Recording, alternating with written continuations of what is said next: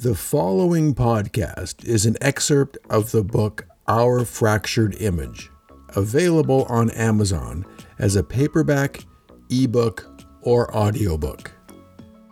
In this chapter, we will look at the burden of isolation through a different lens. God's completed creation was very good. Isolation is a heavy weight, and God did not create humans with the intent of carrying that weight.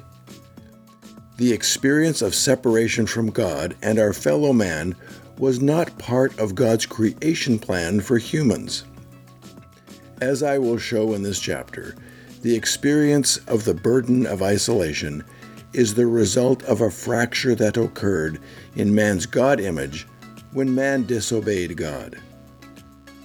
Genesis 1, verses 26 to 27 from the Amplified Version, records the creation of the first man. Then God said, Let us, Father, Son, Holy Spirit, make man in our image, according to our likeness, not physical, but a spiritual personality and moral likeness. And let them have complete authority over the fish of the sea the birds of the air, the cattle, and over the entire earth, and over everything that creeps and crawls on the earth. So God created man in his own image. In the image and likeness of God, he created him. Male and female, he created them. All of creation light, darkness, earth, sky, waters, dry land, plants, trees, sun, moon, stars, seasons, days, years, fish, birds, and all living creatures came into being with God's Word. God spoke creation into existence, but not man. God created humanity differently than all the rest of creation. The physical substance of man came from the dust of the earth God had already spoken into existence. God's hands created and formed a man's body, and then man was given life and spirit by the breath of God. Humanity is unique among all creation, for no other part of creation was brought to life with the breath of God. Man is a body and a spirit, with an essence both physical and spiritual. God imprinted humanity with His image. This image of God is the essence of who we are as humans and is what makes us different from the rest of creation. The purpose of this image was to allow men to have an intimate relationship with God. When Adam turned his back on God in the garden, the image of God was not lost. It became fractured.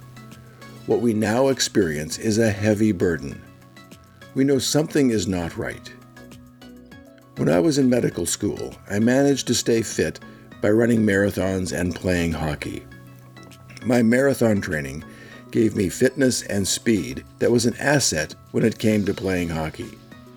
I was fit and I was fast, but I was not skilled. I was a poor hockey player. One winter night in 1977, I had a great hockey player night. I was faster than most nights, and I felt great. I was able to steal the puck from an opposing player and race down the ice with fantastic speed. I took my predictable, weak shot and hit the goalie in the chest, but unfortunately, I forgot to stop in time and hit the end boards with enough force to fracture my left lower leg. For the next several months, I painfully hobbled around with a cast and crutches. What was once my glory, my steadfast, fast legs, was now my weakness and a significant source of pain.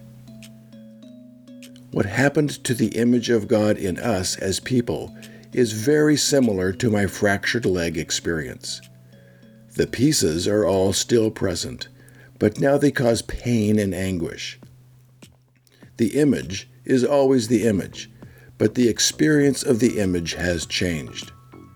What was to be our glory is still our glory, but now it is experienced as a burden. What was to be our strength is always our strength, but it now feels like a significant weakness. If we live according to the God given image, we are content.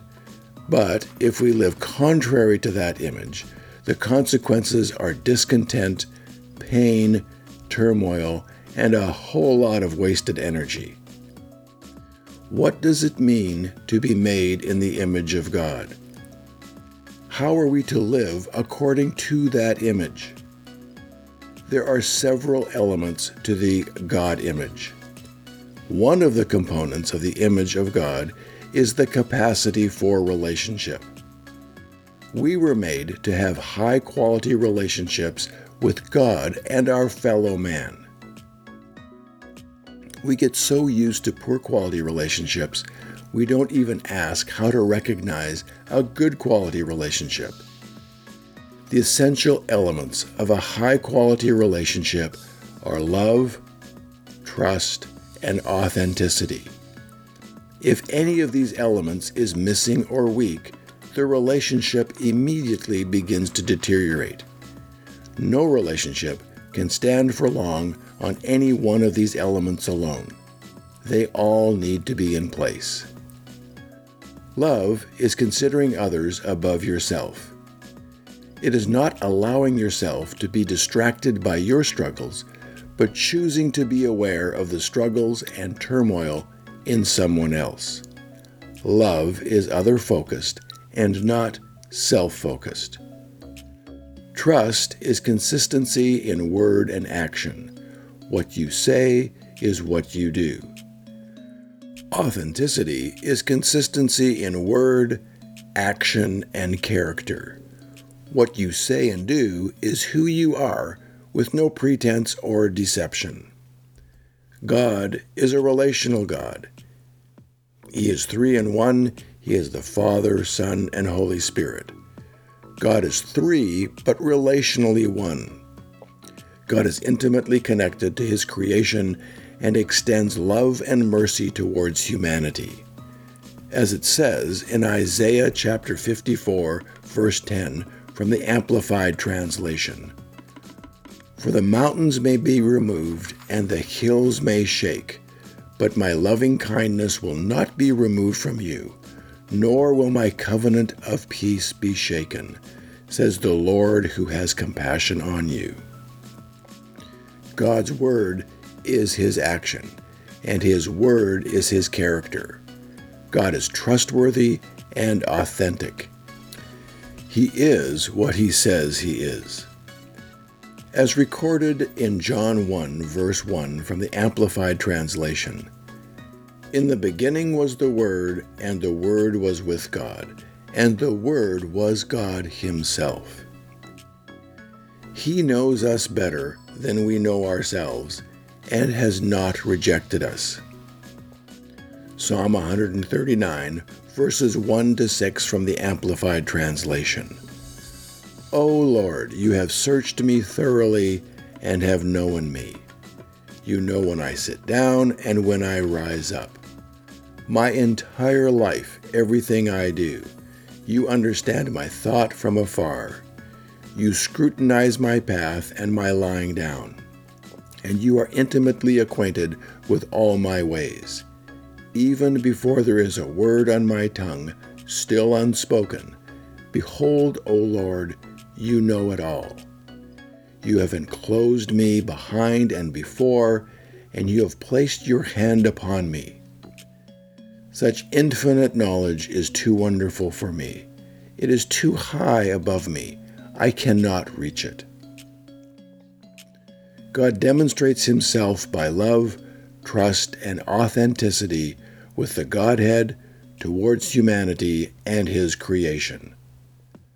God is trustworthy. 2 Samuel 7, verse 28 from the NIV Sovereign Lord, you are God. Your covenant is trustworthy, and you have promised these good things to your servant. God is authentic. He does not pretend to be something else or try to deceive. He is the I am. God said to Moses, I am who I am. And he said, You shall say this to the Israelites I am has sent me to you. Exodus 3, verse 14 from the Amplified Translation. Created humanity was to reflect God's quality of relationship.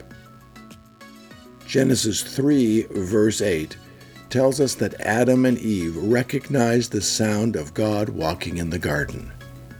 Humanity was to walk in harmony with God, to have a quality relationship with God and his fellow man. Adam worked with God. He talked to God. God instructed him. Adam trusted God. For some time, Adam did not hide from God. He remained authentic before God. We were created to be in harmony with one another to complement one another. Now the Lord God said, It is not good, beneficial, for the man to be alone.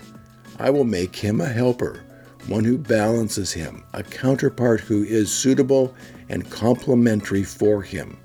Genesis 2, verse 18 from the Amplified Translation. We were formed to complement each other and not to strive against one another we were designed to enhance or emphasize the qualities of each other. We were designed to love one another. We were designed to trust and be trustworthy. We were designed to be authentic and sincere. We still bear God's image. We are to have high quality relationships with God and our fellow man. God intends that we share these high quality relationships with other image bearers who are expressing the image of God they bear through love, trustworthiness, and authenticity. Without these relationships, we will experience discontentment. God did not form the man out of the dust of the ground to create a zombie like, perpetually contented creature who would worship and serve him as a human puppet. Part of being made in God's image meant humanity had the ability and power for self determination. God created us with a free will. Adam used his free will to set his course and turned his back on God. At the end of the sixth day, God looked at his creation and declared that it was very good. Creation was free from sin, self centeredness, rebellion, discontent, and death. Adam and Eve looked at God's creation and, like all men and women since, and they wanted more. Adam and Eve's act was a willful act of disobedience towards God, and the consequences were severe. Into God's very good creation entered death, shame, blame, and the fear of God's presence. Humanity was left to solve their own problems. Humanity lost their intimate fellowship with God. They were removed from the garden, but retained the memory of what they had lost. We still hold in our DNA the memory of that time in the garden we know God created us for a life in a very good creation. We know God made us for more, but because of sin and disobedience, we experience a life of pain, turmoil, and death. The image of God in man was not lost, but the consequences were devastating. God made us for high quality, image bearing relationships that we now experience as the burden of isolation. We feel very much alone, that no one understands us, and our problems are somehow unique, so it is up to us to solve them. We think our painful life experiences are more painful than anyone else's. We know God made us for a level and quality of relationship we are not experiencing we are living with a fractured, unfulfilled image, and we feel very much alone. Like Adam and Eve, we are aware of our inadequacies and spend our lives hiding from God and our fellow man. We are now afraid of God's presence as we desperately try to solve our unbearable situation. We know we will face rejection if we are known for who we are, so we hide behind a projected image of who we think would be more acceptable. We live an exhausting life of pretense and deception. We give away our authenticity, we give away our image, we pick up an image we think would be more accepted. We live a lie hoping we will be less isolated, and in the process, increase our awareness of our isolation. As we live our life of pretentious lies among others who are living pretentious lives, we learn that it is dangerous to trust. We read in Jeremiah 17, verse 5 from the Amplified Translation, that in this state, cursed is the man who trusts in and relies on mankind, making weak, frail human flesh his strength, and whose mind and heart turn away from the Lord. We now experience what should be high quality relationships with distrust and disappointment. The felt pain of isolation and poor quality of relationships leads to a life of self protection and self service. This life might look good from the outside, but deep down it is self serving. As we lose awareness of the pain and struggles of others, our love begins to grow cold, and our sense of isolation grows even more significant. The relational component of the image of God in our lives is fractured, and no matter how hard we try or how loving we try to be, we cannot fix it. We cannot fix this terminal problem on our own. But we have a loving God who has provided a path to restoration. God's plan, through the sacrificial death and resurrection of his Son, is to provide a way back to him and an opportunity for the healing of our fractured image. Our rebellion against God came with a consequence. The consequence was death. God's provision for restoration required the death of his Son. His death was an unjust sacrifice. He did not deserve to die. We all deserve to die. But because of God's love, grace, and mercy, He died so we can now live and experience a restored relationship with God. Christ knew what it was like to be human and what it was like to live in an evil world. He was tempted to turn from God in the same ways we have yet he did not turn away from God. In Hebrews 4, verse 15 from the Amplified Translation, we read, For we do not have a high priest who is unable to sympathize and understand our weaknesses and temptations, but one who has been tempted, knowing exactly how it feels to be human, in every respect as we are, yet without committing any sin. Christ's death was much more than an execution by crucifixion. He experienced the pain and anguish of all our rebellion.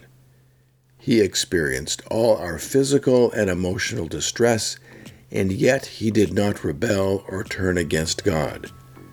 He suffered a degree of pain no human has ever experienced. Jesus experienced the full meaning of the burden of isolation. Someone who he trusted betrayed him, betrayed him with a kiss. His friends abandoned him during his hour of greatest need. He was in anguish, and they were asleep. One of his closest friends denied that he knew him, not once, but three times. His disciples deserted him and fled at the time of his arrest. He was falsely accused and mocked, and no one came to his defense. He experienced the physical pain of being forced to wear a crown of thorns, of being struck repeatedly, the weight of carrying the cross, and into his hands and feet were driven the nails. He hung on the cross, alone, abandoned by his trusted friends, and yet he did not cry out. He only cried out when he experienced the most significant isolation possible, and experienced no other man has ever experienced. He cried out in a loud voice, My God, my God, why have you forsaken me? He was abandoned and forsaken by his Father, God, and yet he remained obedient. He suffered this for you and me so we can have a restored relationship with God. In Colossians 1, verses 21 and 22 from the Passion Translation, we read, Even though you were once distant from Him, living in the shadows of your evil thoughts and actions, He reconnected you back to Himself. He released His supernatural peace to you through the sacrifice of His own body as the sin payment on your behalf, so that you would dwell in His presence. And now there is nothing between you and Father God, for He sees you as holy, flawless, and restored. We can now live through faith with a restored God image. Are you experiencing the impact of living with a relational fracture in your image? Do you feel like you are isolated and alone? Are you tired of living in a world of lies where you feel like you cannot trust anyone? Are you exhausted from trying to live up to others' expectations that have caused you to abandon your authenticity? Are you tired of relating to people who are not authentic? Has self centeredness gotten you discouraged and discontented? Are you filled with bitterness and greed? Are you longing for healthy relationships? This cry is from the heart of your fractured image. We cannot deny that God made us for so much more.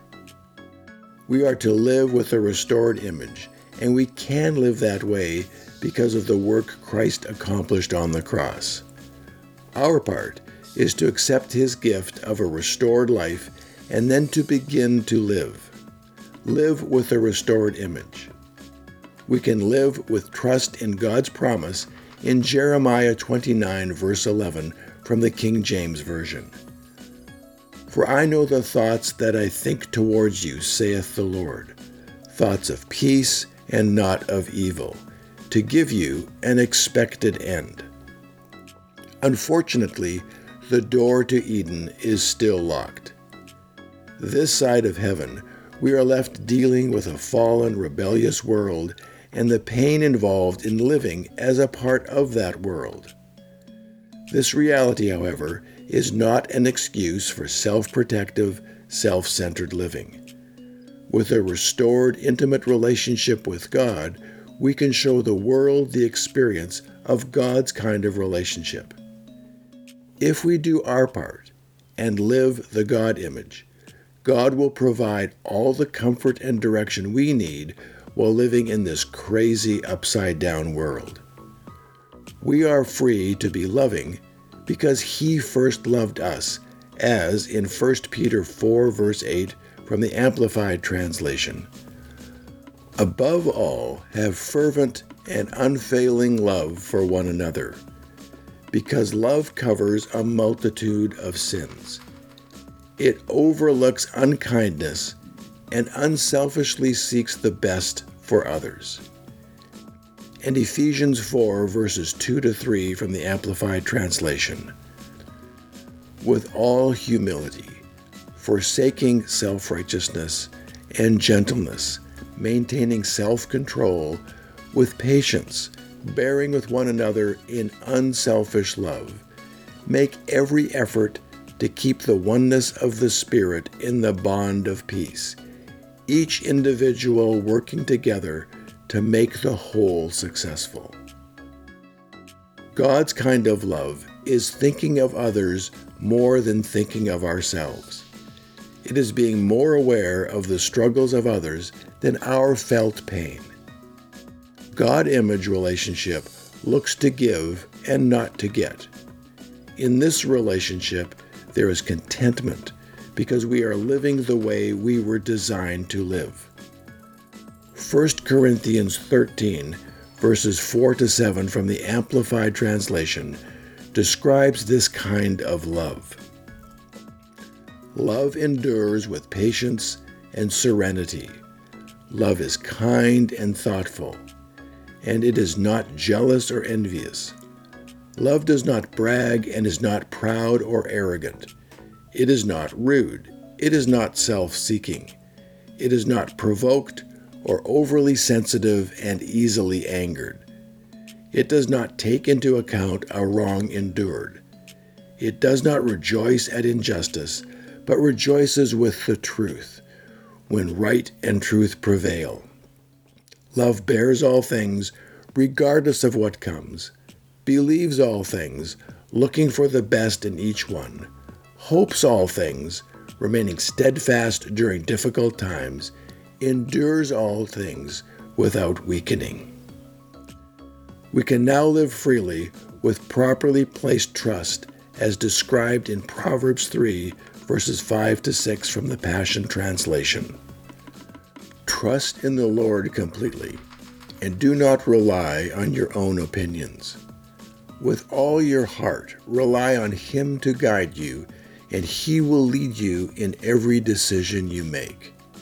Become intimate with Him in whatever you do, and He will lead you wherever you go. Our issue is not so much with trustworthiness as it is in the faith we have in what or whom we place our trust. The Bible makes it very clear to trust God and do not trust our fellow man. We need to trust only in Him who is faithful. We do not need to fear authenticity or waste our life with exhausting pretense. God knows us thoroughly and still loves us. As stated in Psalm 139 from the Passion Translation, Lord, you know everything there is to know about me. You perceive every movement of my heart and soul, and you understand my every thought before it even enters my mind. You are so intimately aware of me, Lord. You read my heart like an open book and you know all the words I'm about to speak before I even start a sentence. You know every step I will take before my journey even begins. If we are free to be authentic with God, the most significant relationship on our lives, then we should be free to be more authentic with the rest of our life. We should not be afraid of solitude, and it is a time we can ask God to search our hearts and reveal to us the areas where we need to repent and change. He will point out the areas that require cleaning. We need to get the broom and dustpan and begin sweeping. As we walk with Him, we should be changing. Changing in a way that frees us to provide to others the kind of relationship God would desire. Our faith is communicated by how we relate. It is not our bumper stickers or tattoos. It is how we love others that they will recognize if we are indeed the children of God. Galatians chapter 5 verse 22 from the Passion Translation lists the fruit of the Spirit. But the fruit produced by the Holy Spirit within you is divine love in all its varied expressions joy that overflows, peace that subdues, patience that endures, kindness in action, a life full of virtue, faith that prevails, gentleness of heart, and strength of spirit. We are not to consume this fruit in quiet solitude for our personal pleasure they are to be nourishment for others and evidence of God's love towards us. As we learn to trust God and walk as He would have us walk in faith, we will see healing in our sense of isolation and loneliness. In Him, there is resolution to the burden of isolation. In Him, there is contentment and God's kind of connectedness.